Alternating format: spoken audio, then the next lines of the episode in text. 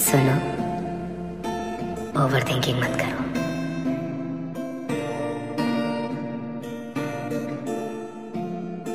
अगर किसी के मैसेज या कॉल का इंतज़ार कर रहे हो तो चिंता मत करो। ये छोटे छोटे डिस्टेंसेस और गैप्स होने भी ज़रूरी है।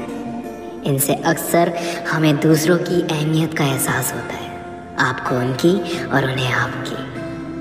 अगर अकेले हो, ये सोच रहे हो कि ना मेरा कोई दोस्त है, जो है, वो भी फेक हैं, आपको वो इम्पोर्टेंस नहीं देते तो कोई बात नहीं। ऐसे ही दिखावे की दोस्ती होने से बेहतर है ना होना।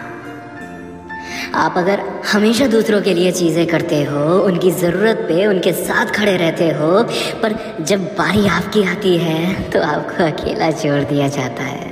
कोई एक नहीं आता तो कोई बात अकेलापन इंसान को सेल्फ इंडिपेंडेंट बनाता है। दूसरों को छोड़ो, अपने आप को डेवलप करो ग्रो करो और अपने अंदर के नेगेटिव थॉट्स को पॉजिटिव में कन्वर्ट करो। जो दिया है खुदा ने, बस उसका शुक्रिया अदा करो और आगे बढ़ो। अगर करियर की भी टेंशन है तो कोई बात नहीं।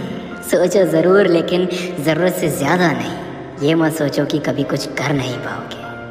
हर इंसान ज़िंदगी में कुछ ना कुछ कर लेता चार पैसे भी कमा लेता है। कुछ बेहतर बनने के लिए कुछ बेहतर करना भी होगा।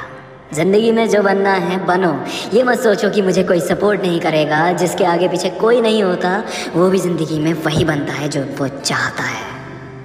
अपने अंदर झांको और खुद से पूछो कि तुम क्या कर सकते हो। जो इंसान जिस चीज़ में बेहतर होता है, उसे वही करना चाहिए। दूसरों को मत देखो।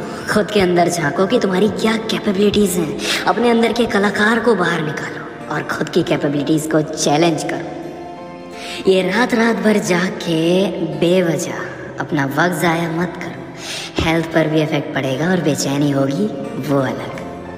ये जो एज है ना तुम्हारी, उसमें लाजमी है इस तरह की परेशानियाँ आना, पर चिंता मत करो। ये वक्त है जो वक्त के साथ साथ गुजर जाएगा।